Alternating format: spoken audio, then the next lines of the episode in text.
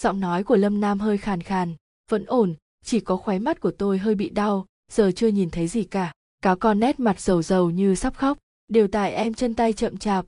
Vừa nãy trong lều nếu không phải vì cứu em thì anh lâm nam cũng không bị đám người lùn đó chọc vào mắt làm bị thương. Mắt lâm nam vẫn đang nhắm chặt, sắc mặt trắng bệch, xem ra vết thương cũng không hề nhẹ. Tôi và cáo con mỗi người dì một bên, run lẩy bẩy, không nói năng gì. Đúng lúc đó lâm nam chợt kêu to, không ổn rồi tôi nghe thấy trong nước có rất nhiều những con gì đó đang bơi tới. Tôi và các con hoảng hốt nhìn quanh bốn phía. Trên mặt nước rộng mênh mông được bao phủ bởi luồng ánh sáng đỏ ma mị.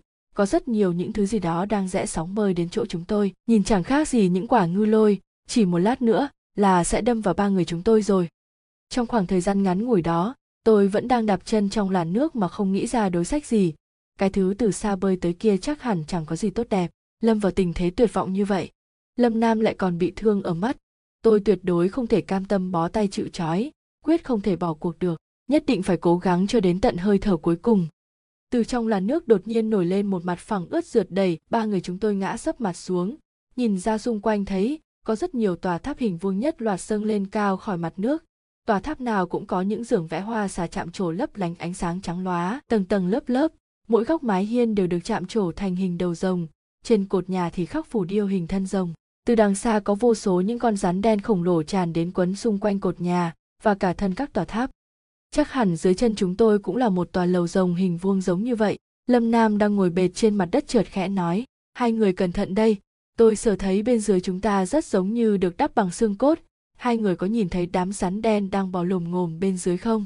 Nếu như có thì nghĩa là điểm mấu chốt để chúng ta thoát khỏi thế giới ảo chính là nằm trên những tòa lầu rồng này trong những cuốn sách cổ mà tôi từng đọc có ghi rằng lầu rồng bốn cạnh nếu dùng xương trăng đắp nên thì chỉ có một tác dụng đó chính là để nuôi hắc sát. Chúng ta quả là xui xẻo mới gặp phải cái thứ này đâm đầu đúng vào một con hắc sát được nuôi dưỡng cả nghìn năm để canh giữ ảnh châu rồi. Chương 30, phượng múa lầu rồng kết thúc. Tôi không biết hắc sát là cái thứ gì nhưng nghe giọng nói có vẻ nghiêm trọng của lâm nam thì cũng thấy lo lắng trong lòng. Tôi bèn tóm tắt lại cho lâm nam nghe tình hình xung quanh. Lâm nam vẫn nhắm chặt mắt sau khi nghe xong thì những điều mà anh nói ra càng khiến tôi kinh sợ hơn nữa. Lại có nhiều những tòa lầu rồng bằng xương trắng như vậy ở trong nước. Hắc sát vôn chỉ là một loại khí. Dựa theo trận thế ở đây thì chắc chắn đã thành hình rồng. Trước hết chúng ta hãy cứ án binh bất động. Lầu rồng dù sao cũng đã bị kinh động rồi. Hắc sát chắc hắn đang bay trên đầu chúng ta. Hai người có nhìn được chính xác phương hướng của luồng ánh sáng đỏ không? Tôi và cáo con đưa mắt nhìn ra bốn phía. Đầu đầu cũng là tầng tầng lớp lớp khí đen cuồn cuộn dường như luồng ánh sáng đỏ đang nhấp nháy ở tiết ngoài xa, căn bản không thể xác định được chính xác vị trí ở chỗ nào. Ba người chúng tôi ngồi trên đỉnh lầu, chẳng nghĩ ra cách nào, lâm nam lại tiếp tục giảng giải. Thực ra lúc nhìn thấy đám người lùn mặt phấn kia tôi đáng lẽ đã phải nghĩ ra rồi. Tần vương đem những đứa trẻ ngay từ lúc bé đã đặt trong vò, hoặc các bình xứ để nuôi dưỡng, chỉ còn lại mỗi cái đầu ở bên ngoài mới có thể phát triển thành đầu của người lớn. Còn thân hình bị hạn chế bên trong vò, nên không thể lớn lên được. Cuối cùng tất cả đều bị giết những ai có ngũ quan tốt nhất đều bị khoét đi rồi đồ đồng nóng chảy vào. Những thứ ngũ quan này sau đó bị chôn trong những tòa tháp xương trắng hay còn gọi là lầu rồng để nuôi hắc sát. Theo truyền thuyết hắc sát chính là hóa thân cho sức mạnh của các ngôi sao thất sát. Phá quân tham lang trong 108 ngôi sao tử vi đầu số thì lần lượt tượng trưng cho ba ngôi sát tinh lớn là hủy diệt, đấu tranh và tham lam đại, diện cho rất nhiều những vận mệnh không tốt. Lâm Nam dừng lại nghỉ một hơi rồi lại tiếp tục nói, vào thời cổ đại, khi ba ngôi sao thất sát, phá quân, tham lang ở ba phương cùng chiếu sáng thì sẽ có biến cố và thay đổi xảy ra. Ba ngôi sao này hễ tụ họp lại thì thiên hạ nhất định sẽ không được yên ổn, không có cách nào nghịch chuyển được. Sự thay đổi của phá quân là trước hết phải phá hoại, sau đó mới xây lại từ đầu trong tinh hệ thích động chứ không thích tĩnh chính là cái gọi là cây muốn lặng mà gió chẳng ngừng có khí chất anh hùng vang danh thiên hạ thật không ngờ tần thùy hoàng lại để cho anh châu kết hợp với ngoại long ngâm để có được sức mạnh của tam tinh tụ hợp. Ngoại long chiếu mệnh điểm lợi hại nhất của hắc sắt chính là tạo ra ảo ảnh khiến con người ta bất giác rơi vào thế giới ảo lúc nào không biết mà lại không thể tự mình thoát khỏi đó. Loại sát tinh nghìn năm có một này e rằng cho đến tận hôm nay mới hoàn toàn thành hình, khởi động làm cho địa khí của núi Phượng Hoàng biến đổi, dẫn đến một loạt những sóng to gió lớn này. Còn lão già Tần Thủy Hoàng đó giờ chắc hẳn đang trốn ở một góc thầm sung sướng, cười chúng ta đã không biết trời cao đất dày là gì, dám đến đào mộ của ông ta. Tôi nghe, mà thấy loạn hết cả óc lên bèn hỏi, vậy ý của anh là tất cả những điều mà chúng ta trải qua trong thế giới ảo này đều là do chúng ta tự tưởng tượng ra mà thôi. Còn lầu rồng vực sâu này thì sao? Rốt cuộc là thực hay là ảo? Nếu hắc sát mà xông lên mặt đất thì có phải chúng ta sẽ xong đời không? Hắc sát đã thành hình sức mạnh khổng lồ mà nó có được quả thật là không có cách nào để biết hết. Trong lịch sử chỉ có phương pháp mà chưa từng có những ví dụ thành công lầu rồng vực sâu hoàn thai ra hắc sát này là nơi giao nhau giữa thế giới thực và thế giới ảo. Tất cả đều được tạo nên từ những tháp xương trắng, vừa là thật mà cũng vừa là ảo. Nếu chúng ta may mắn có thể loại trừ được hắc sát trong lầu rồng, thì nơi này sẽ biến thành hiện thực. Đồng thời, còn có thể giúp loài người loại bỏ một đại nạn, cứu giúp cái thế giới sắp sửa bị hắc sát hủy diệt này. Tiếc là cho dù mắt tôi có thể trở về với thế giới hiện thực thì nhiều nhất cũng chỉ hóa giải được chất độc của người lùn, không có cách nào phục hồi nguyên trạng được nữa. Dương cô phải cố gắng lên, giờ trông cậy cả vào cô đấy. Lâm nam vừa nói vừa ho sủ sụ. Từng luồng khí đen trùng trùng điệp điệp vẫn đang vần vũ trên đầu chúng tôi, mỗi lúc một xuống thấp hơn. Đột nhiên tôi thấy lờ mờ xuất hiện một gã béo mặc áo dài đen đầu đội mũ miệng, nét mặt chẳng có chút biểu cảm nào từ trên nhìn xuống. Tôi và cáo con giật mình nhảy dựng lên. Tên béo đó chẳng có vẻ gì là người hiền lành tử tế, chỉ thấy bộ dâu hình chữ bát vểnh ngược lên, ánh mắt mang đầy vẻ hung hãn, hàm chứa bá khí của kẻ đế vương lẽ nào sát khí lại tụ thành hình lão già quỷ quyệt tần thủy hoàng này? Ở khóe miệng của tên béo mặc áo đen lộ ra một nụ cười nham hiểm, trong nháy mắt những luồng khí đen kín đặc xung quanh lập tức đè xuống khiến chúng tôi gần như không thở nổi. Xuất hiện vô số những con rắn lớn màu đen bay lượn vòng tròn trong luồng khí. Tôi sợ hãi tới mức toàn thân ướt đẫm mồ hôi, đột nhiên nhớ lại lâm nam từng nói đây là ranh giới tiếp giáp giữa thế giới thật và ảo. Vậy những con rắn đen kia lẽ nào cũng chỉ là ảo giác? Tôi rút súng ra ngắm thẳng vào đầu một con rắn ở gần nhất, thử bắn một phát. Mặt nước rộng mênh mông giống như tổ rắn bị kinh động, ngay lập tức cồn cồn nổi sóng. Còn con rắn lớn bị bắn trúng đó lại không hề có dấu hiệu bị thương, vẫn đang lượn theo hình xoắn ốc, cũng chẳng thèm nhìn tôi cái nào, càng không định tới tấn công chúng tôi. Xem ra, ở đây quả thật chỉ là do ảnh tác oai tác quái mà thôi. Tôi bèn giận dò cáo con bịt chặt mắt lâm nam vào một lúc, rồi cầm lấy thanh kiếm đồng của lâm nam tự mình nhảy xuống bên dưới những cây cột của lầu rồng bốn cạnh. Nếu đã chỉ là ảo ảnh thì chẳng còn gì đáng sợ nữa. Thả rằng, xuống bên dưới lầu rồng tìm xem có cách nào hay không, còn hơn là cứ ngồi đây chờ chết. Trong làn nước bên dưới từ lâu đã tụ tập vô số những con rắn đen cả lớn lẫn nhỏ quay tròn lại một chỗ. Chúng bị tiếng súng khi nãy làm kinh động, đang ra sức vùng vẫy làm mặt nước nổi sóng ầm ầm. Tôi vừa mới chạm vào mặt nước một cái, lập tức cảm thấy toàn thân lạnh toát. Hai chân tôi đã bị lũ rắn to nhỏ quấn đầy đành tự nhủ thầm trong lòng. Không phải sợ, không phải sợ, đều là giả hết. Tôi trượt vào bên trong tòa tháp một cách thuận lợi. Trên nền nhà bày đầy những chiếc vỏ sứ đủ các kích cỡ. Bên ngoài miệng, vò bị bịt kín được bao phủ bởi từng đám từng đám khí đen dày đặc. Ngay cả một chỗ đặt chân cũng không có. Tôi đã thấy nóng mắt lắm rồi, mong muốn được đập phá giờ lớn hơn bất cứ cái gì khác. Mặc kệ chúng là thứ quái quỷ gì, cứ đập tan hết rồi tính. Tôi bèn khua thanh kiếm đồng trong tay lần lượt đập tan từng chiếc vò. Những dòng máu đỏ dinh dính tanh nồng lập tức chảy ra đầy mặt đất. Những con rắn đen từ nãy chỉ dạo chơi trên người tôi giờ lần lượt thoát khỏi sự khống chế rơi xuống nền đất nhấp nháp, để lộ ra những cái bụng rắn trắng ờn. Nhìn thật là gớm. Tên báo lùn mặc áo đen đội mũ miệng vừa nãy đã bỏ đi giờ lại xuất hiện trong không trung, đôi dâu hình chữ bát vẩy ngược lên. Tiện tay tóm lấy bọn rắn đen vo thành một búi ném xuống, lập tức biến thành một con rắn toàn thân mọc đầy lông đen. Dưới thân rắn còn có hai cái móng vuốt từ trên không trung lao xuống. Tôi đã tuyệt vọng rồi, rất không cam tâm, cũng không muốn bó tay chịu trói bèn giơ thanh kiếm đồng lên thử chống đỡ với nó. Con rắn đã trườn đến bên cạnh, chiếc gương đồng trong người tôi chợt kêu lên một tiếng đinh đong rất vang, vọt ra khỏi người tôi lao đến chỗ con rắn đen, tỏa ra ánh sáng màu vàng lóa mắt. Tôi đột nhiên cảm thấy sau lưng rất ngứa, nhún vai một cái chợt thấy mọc ra một đôi cánh rất lớn, lấp lánh đủ màu. Tôi ngẩn người ra, thử vẫy vẫy đôi cánh như đang trong một giấc mơ đây chính là đôi cánh của phượng hoàng trong truyền thuyết. Đôi cánh này hơi giống trong thần thoại, vừa dài vừa hẹp, có thể mở ra rất xa, gấp lại ở giữa, lớp lông trên cánh vừa mỏng vừa dài, phát ra ánh sáng màu vàng lấp lánh. Tên béo mũ cao áo dài ở phía trên để lộ ra vẻ mặt hết sức kinh ngạc. Tôi bèn dương rộng đôi cánh vẫy một cái, đám rắn đen kia lập tức bị thổi đi mất tăm mất tích, biến thành hạt bụi. Tên béo áo đen bèn cuộn mình một cái, khi xuất hiện trở lại trên không trung đã biến thành một con rắn đen khổng lồ, đầu người vuốt rồng, toàn thân bao phủ bởi một lớp lông dài màu đen bóng nhẫy. Dưới mỗi một cái vảy đều là vô số những con rắn đen đang cựa quậy, mùi tanh bay ra nhức óc. Những tia sáng vàng từ trên đôi cánh sau lưng tôi phát ra, mỗi lúc một dày hơn. Toàn thân tôi được bao phủ bởi luồng ánh sáng vàng lấp lánh đó, giống như một bức tượng phật được sát vàng vậy. Tôi định dựa vào đôi cánh này để rời khỏi lầu rồng bèn mở rộng hai cánh, bay lên không trung, đối đầu với cái thứ đầu người mình rồng đen kia đám máu đỏ tanh tươi ở, ở trong những chiếc vỏ bị tôi đập vỡ nổi trên mặt nước giờ đang trôi về phía những tòa lầu rồng bốn cạnh khác. Tôi liếc mắt nhìn bao quát xung quanh chợt cảm thấy trong đầu như vừa bị ai nện cho một cú. Không biết từ lúc nào lâm nam và cáo con vốn ngồi trên nóc tòa lầu rồng đã biến mất tăm. Tôi bèn cố chấn tĩnh lại cảm thấy luồng khí đen trong không trung không còn dày đặc như lúc chưa óc nữa. Có một luồng ánh sáng đỏ đang dần dần xuyên tới trên mặt nước cũng xuất hiện một vòng xoáy khổng lồ còn rồng đen vẫn chưa bắt đầu tấn công. Tôi lo lắng suy nghĩ. Như vậy xem ra lăng mộ, do tần thủy hoàng xây dựng đã vượt quá phạm trù mà khoa học hiện đại có thể giải thích được. Ba ngôi sao thất sát, tham lang, phá quân, rồi thì sát khí vô cùng lớn của ngoại long ngâm đã kết hợp với tần thủy hoàng thành một hắc sát hữu hình. Nếu thoát lên trên mặt đất e rằng sẽ gây ra tai họa vô cùng, thậm chí có khả năng sẽ hủy diệt cả thế giới. Mà sau lưng tôi lại mọc ra đôi cánh phượng hoàng. Tất nhiên là nhờ có công lao của chiếc gương đồng còn có một khả năng lớn hơn nữa là sức mạnh chính nghĩa mà ngọc thần của trung hoa đại diện không cam tâm bị hắc sát điều khiển, nên đã ngầm trợ giúp. Hy vọng tôi có thể đánh bại được tà thuật của hắc sát để chúng lại được tự do. Điều duy nhất tôi không giải thích nổi là hắc sát đã có khả năng làm chủ không gian. Tần thủy hoàng đã biến hình thành to lớn như vậy rồi, tại sao lại chịu nằm kéo dài chút hơi tàn bên dưới lòng đất như vậy? Trên mặt nước xuất hiện một vòng xoáy ốc khổng lồ lần lượt từng tòa lầu rồng bằng xương trắng bị hút vào giữa vòng xoáy ốc đó, vừa trượt dần vào vừa chìm xuống dưới. Tôi chợt nhìn thấy lâm nam và cáo con ở bên trong một tòa lầu rồng, đang trôi ngày càng xa.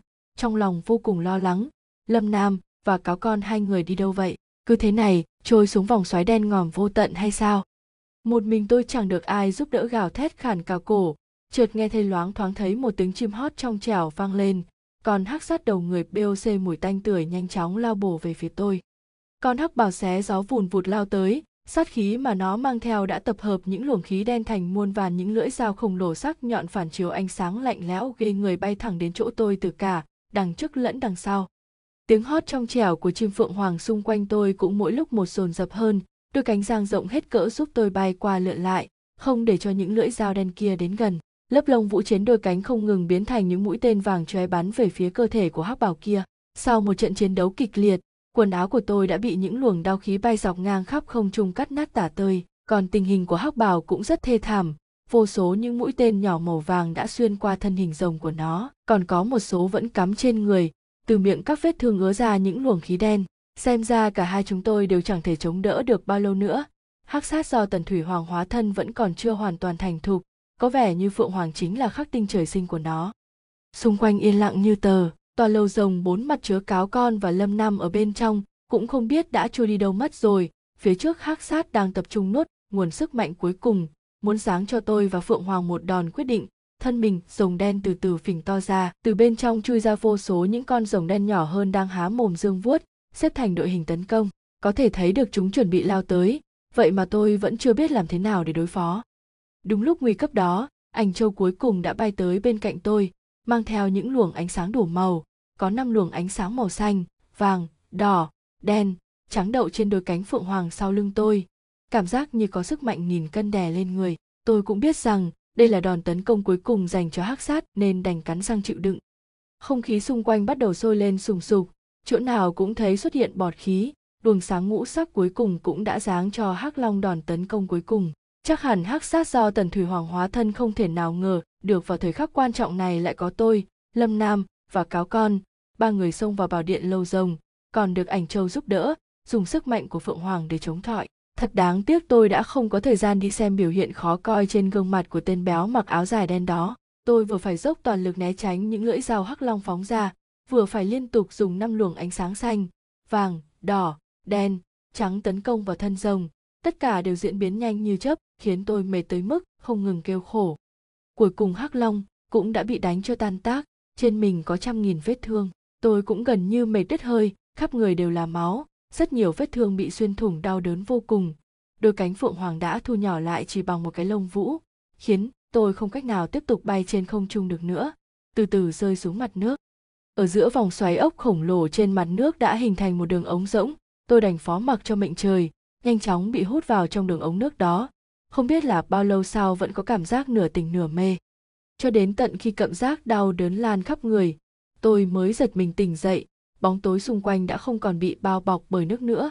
Tôi ngồi bệt trên nền đất chắc chắn.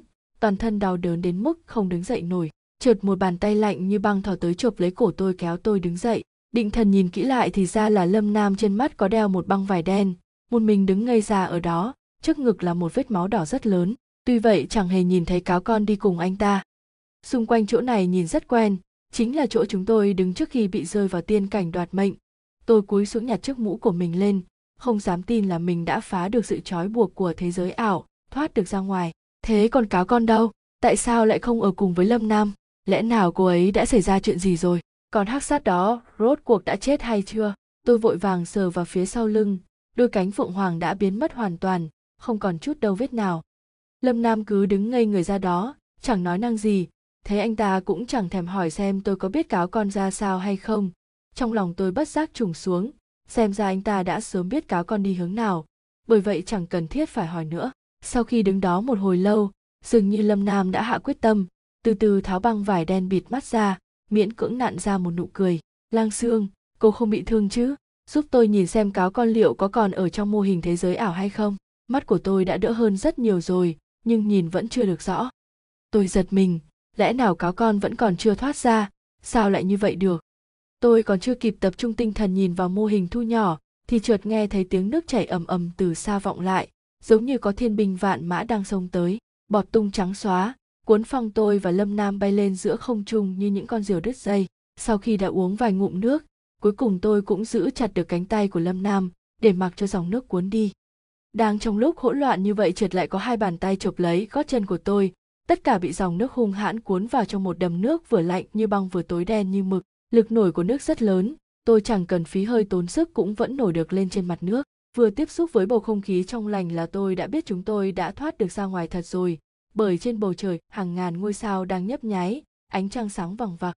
Cả lâm nam đang bị thương lẫn người tóm chặt lấy gót chân tôi đều đang nửa chìm nửa nổi trong làn nước nhờ có ánh trăng chiếu xuống mà tôi vừa kinh ngạc, vừa vui mừng phát hiện ra thì ra cáo con cũng đã thoát khỏi thế giới ảo, chỉ có điều đã bất tỉnh nhân sự, không nhìn rõ được là bị thương ở đâu nữa.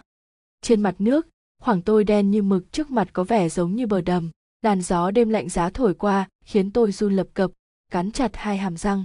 Lâm nam và cáo con xem ra bị thương khá nặng, vẫn còn chưa tỉnh lại, tôi phải tốn biết bao công sức mới kéo được hai người bọn họ bị thương vào bờ, đến nơi thì không thể nào trụ vững được nữa ngã vật xuống đất bất tỉnh.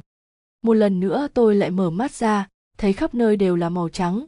Thì ra tôi đang nằm trên giường trong bệnh viện. Tôi thử nhún người một cái, cảm thấy không đau đớn gì hết. Ngay lập tức tỉnh táo lại, cảm giác đã giống như bình thường. Tôi bèn ngồi dậy xem, thấy người đang ngồi trên chiếc ghế đối diện chính là đồng nghiệp của tôi trong bộ nội vụ, sói con, đang ngủ gật. Tôi liền gọi ngay cậu ta dậy. Sao cậu lại ở đây?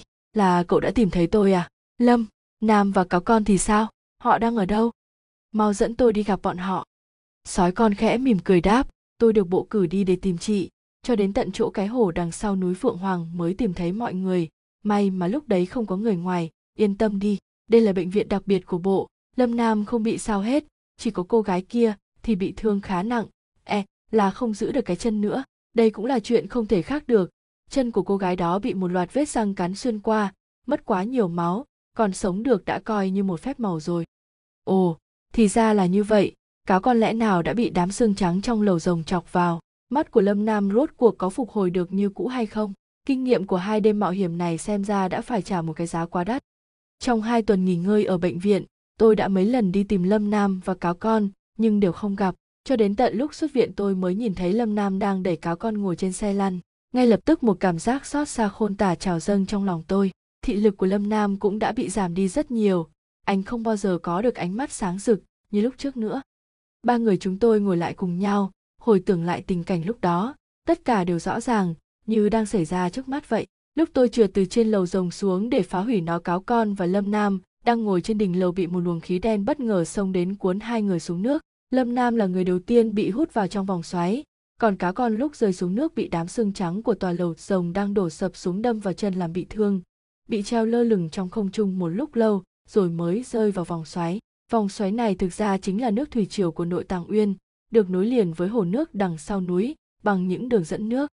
Chưa nói đến xích đan bạt vô âm túi, biết bao nhiêu những đồ bảo bối bên trong ba lô của cáo con cũng chỉ còn lại có cuốn sách bằng lụa lấy từ trong quan tài của lã bất vi là còn nguyên vẹn. Những thứ khác, nếu không bị rơi mất, thì cũng đã vỡ nát, chẳng có lại gì.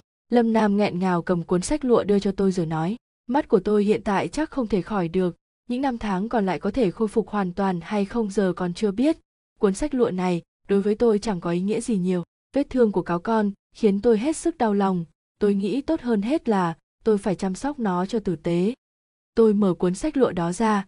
Ngay trang đầu tiên là ba chữ chuyện rất lớn thiên chi tùy đập ngay vào mắt. Tôi hoang mang đọc lướt qua một lượt, đều là những kiến thức về phong thủy. Liếc nhìn cáo còn một cái thấy nét mặt tuy vẫn còn trắng bệch nhưng ánh mắt đã có thần sắc. Liên tục liếc nhìn lâm nam có vẻ rất mãn nguyện. Sau khi tôi ra công mời mọc, lâm nam đã đưa cáo con cùng với tôi về nhà. Tôi quả thật không nỡ rời xa lâm nam và cáo con, thậm chí cả tương lai, sau này thế nào cũng chẳng ai biết được. Khi cha tôi đem những ghi chép và một cây nghi trượng bằng đồng chạm khắc hình con vượn từ thời ông tôi để lại ra bày trước mặt lâm nam, dường như chẳng hề gợi lên trong lòng anh một chút hứng thú và nhuệ khí nào. Sau khi yên lặng nghe tôi đọc hết những ghi chép đó lâm nam nói, câu chuyện bức tường sát nhân này hoàn toàn có thể giải thích được. Trước đây đã từng có những chuyện tương tự như vậy xảy ra, chỉ vì hai người chưa từng chú ý tới mà thôi. Nói một cách đơn giản, năm xưa, khi con gái của dương lão ra đem thanh kiếm báo chôn ở phía dưới bức tường chắc chắn cũng vào một đêm mưa to gió lớn. Bức tường này trông giống như một dải băng từ trống rỗng, đã ghi lại động tác cúi người xuống của cô gái. Về sau cứ mỗi lần gặp mưa gió sấm chớp sẽ khởi động băng từ phát lại hình ảnh đó, giống như chúng ta chiếu phim vậy còn hai người bị chết đó, một người là do tiếp xúc với con trùng cát ẩn nấp trong lớp cát hút cạn máu thịt, còn người kia hoàn toàn là do sợ quá mà chết. Còn cây nghi trượng bằng đồng khảm hình con vượn này rõ ràng là đồ sở hữu của đội nghi trượng bồi táng theo yên vương, là một loại đồ trang sức cao cấp trong các loại binh khí. Giá trị của nó ngoài ở chất liệu làm bằng vẫn thiết ra, trên bề mặt có chạm khắc rất nhiều những hình dáng và bùa chú còn có thể trừ tà giải độc, là báu vật có giá trị vô cùng lớn còn đoàn khảo cổ đi Tân Cương hơn 10 năm trước đã mất tích. Việc này hình như cháu đã từng nghe nói tới ở đâu đó rồi. Khi đó, con đã huy động tới cả quân đội đi tìm kiếm trong sa mạc mênh mông. Còn câu chuyện kỳ quái mà chú kể về việc chỉ có khai quật mộ cổ mới tìm ra cách chữa bệnh, việc này cháu không có lời giải đáp. Lâm Nam nói liền một mạch, khiến tôi cũng chẳng thể hiểu nổi. Tôi khăng khăng yêu cầu Lâm Nam và cáo con ở lại nhà tôi một thời gian. Thời gian trôi qua rất nhanh, về sau tôi thấy bọn họ đã rất muốn ra đi, mà kỳ nghỉ của tôi cũng đã kết thúc rồi, không còn cách nào khác, dù trong lòng không hề muôn, nhưng chúng tôi đành phải chia tay.